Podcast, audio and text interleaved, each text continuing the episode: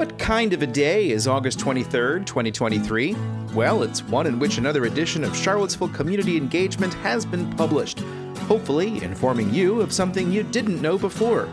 I'm Sean Tubbs, glad to sift through as much as I can to bring you as much as I can, as often as I can, because it is there. On today's program, as the public hearing for Charlottesville's new zoning code looms, a draft manual has been published to govern the affordability component brief updates from City Council, including one on city school buses, and a decarbonization study. There appears to be support on City Council to sell a small sliver of city owned land on West Main Street, and Charlottesville City Council agrees to a new structure for how non union city employees are paid.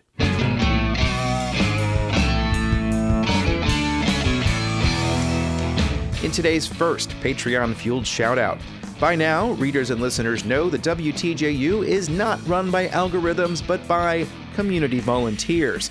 But did you know that the radio station also celebrates puzzles? In fact, on Saturday, August 26th, WTJU is organizing the second annual Cville Puzzle Hunt, a huge cerebral puzzle that will spool out across downtown Charlottesville. The Cville Puzzle Hunt will take you and a team of friends on a wild afternoon, running around trying to untangle five diabolical large scale puzzles inserted into the urban landscape. The opening clue will be read at 3 p.m. at the Ix Art Park. Find out more about this WTJU organized event at CvillePuzzleHunt.com.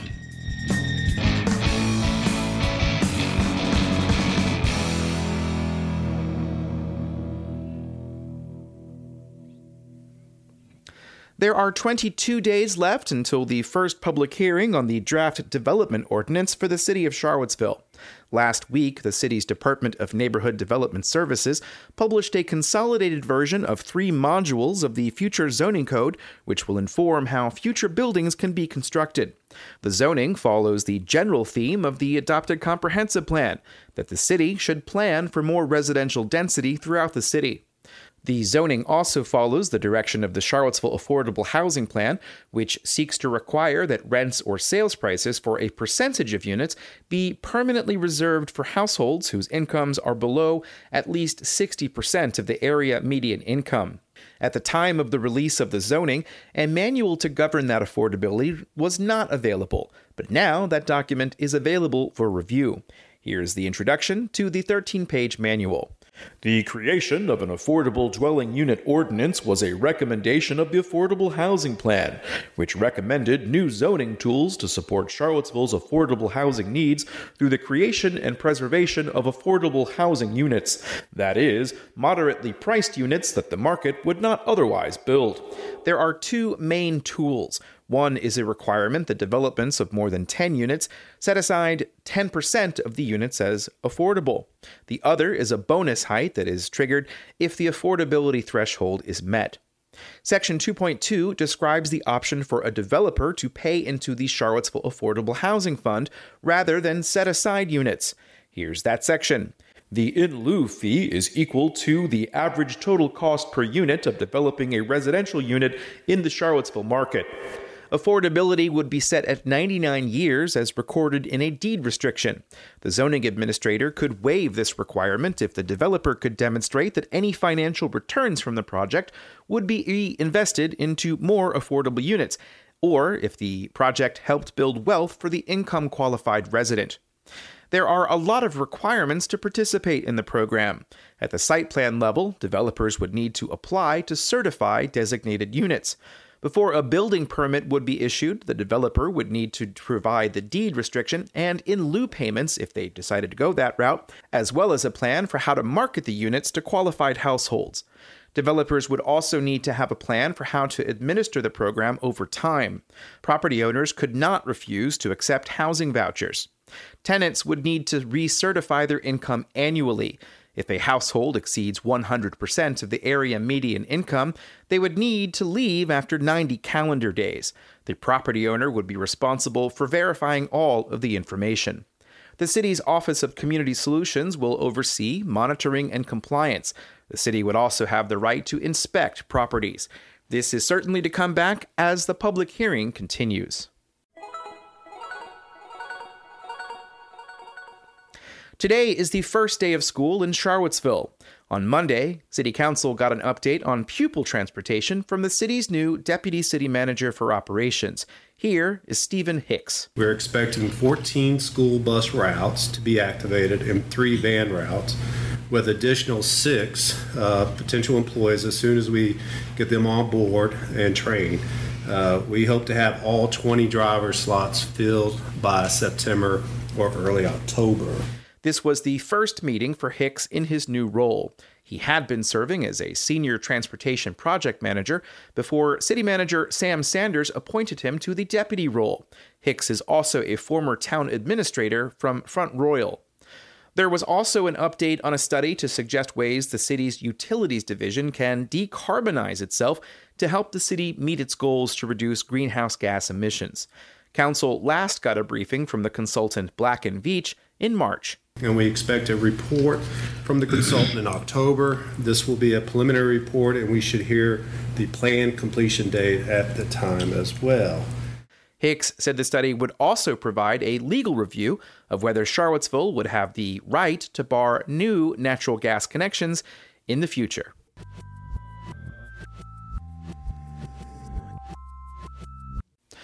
Charlottesville City Council appears poised to swap a small portion of land with a six figure sum, though at least one member has reservations.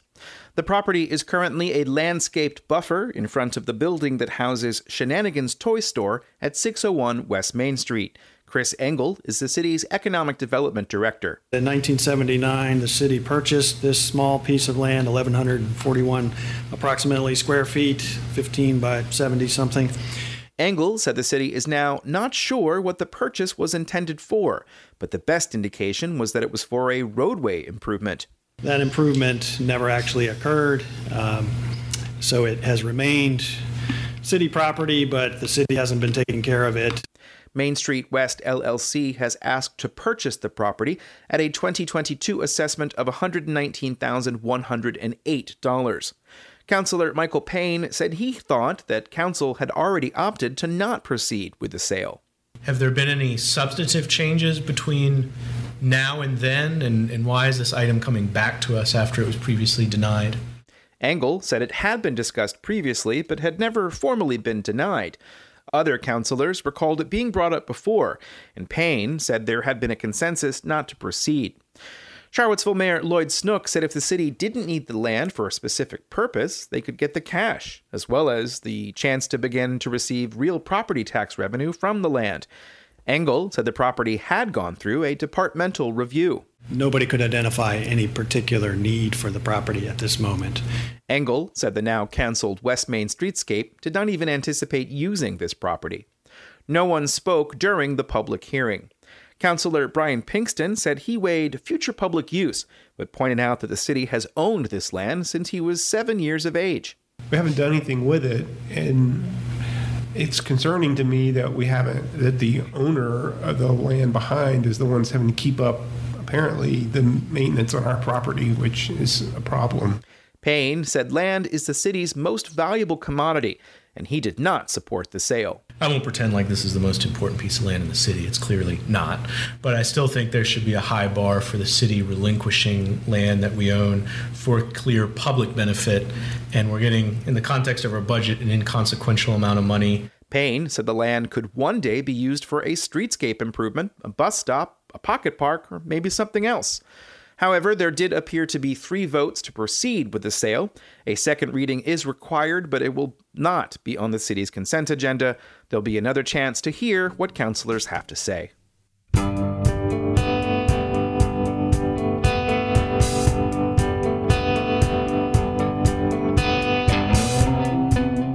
You're listening to Charlottesville Community Engagement, and in today's second Patreon fueled shoutout, mark your calendar for the fourth annual Rivanna River Roundup on Saturday, September 16th. Volunteers of all ages can participate in a community wide cleanup across more than a dozen sites in the Rivanna River watershed, clearing litter from rivers and streams. Registration for the Rivanna River Roundup is now open. There's a link in the newsletter. Now, do you know of a trail, stream, or other accessible location in the Rivanna River watershed that could use a trash cleanup? Let the RCA know by suggesting a site for this year's event. Just answer a couple of questions using a form on their website, and you might see your suggestion become an official Roundup cleanup site. That's the fourth annual Rivanna River Roundup on Saturday, September 16th. Registration's now open. Thank you to the Rivanna Conservation Alliance for this shout out.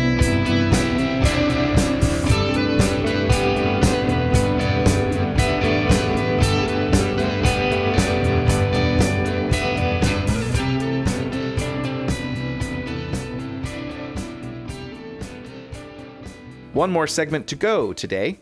For the past two years, the city of Charlottesville has been working on an update of the city's pay scale for non union employees as an effort to modernize and stay competitive with other localities. Here's City Manager Sam Sanders. For too long, our employees have been in what I would consider to be a free fall environment where the best battle is how they get an extra pay increase, and that is not the appropriate way to do this work. Uh, and it doesn't always, it's not always based on merit. Council heard a presentation on the policy from Marianne Hardy, the city's director of human resources. The new salary structure includes approximately 25 pay grades. There's a 7% differential between each of the individual pay grades themselves, so it's consistent. City Councilor Brian Pinkston welcomed the new compensation and classification schedule. When I came on board council, there was just a lot of things like this. You know, having an employee handbook, um, having clear standards of behavior, and having a class and comp study. And uh, really, I see these are the kinds of things that are really going to build the city for the future and make us a place where people want to work. However, the new ranges will not come cheaply. This is going to be very expensive, and that is part of the, the gut check that we've had to uh, to have at the table in looking at how far behind we have fallen and trying to do right by the employees. Sanders provided a rough cost of at least an additional $10 million a year in compensation to implement the study fully. However, he said the work is ongoing and more needs to be done before the actual schedule goes into effect. As an example of the kind of adjustment that he said would be required, Sanders said he would want to increase the salary for any employee currently making below the minimum for their pay grade. More on this topic as it develops.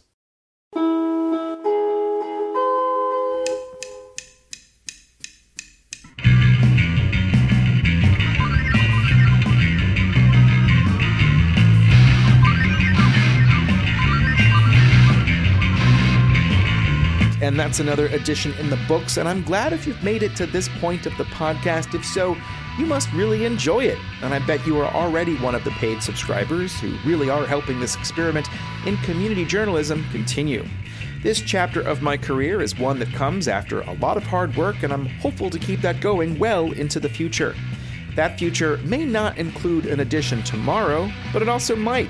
There's a lot I want to get to, including more from the Albemarle Planning Commission's review of the AC 44 process, more from Council's meeting on Monday, and who knows what else. How will you know if something is not coming down the pike? I try to update that information on Substack notes, but I'm still not sure whether that works. Let me know. I do know you can also follow Town Crier Productions on Facebook and Instagram, but as a one person operation, social media is sometimes an afterthought. However, this is the last thought of this particular edition of the program. Goodbye.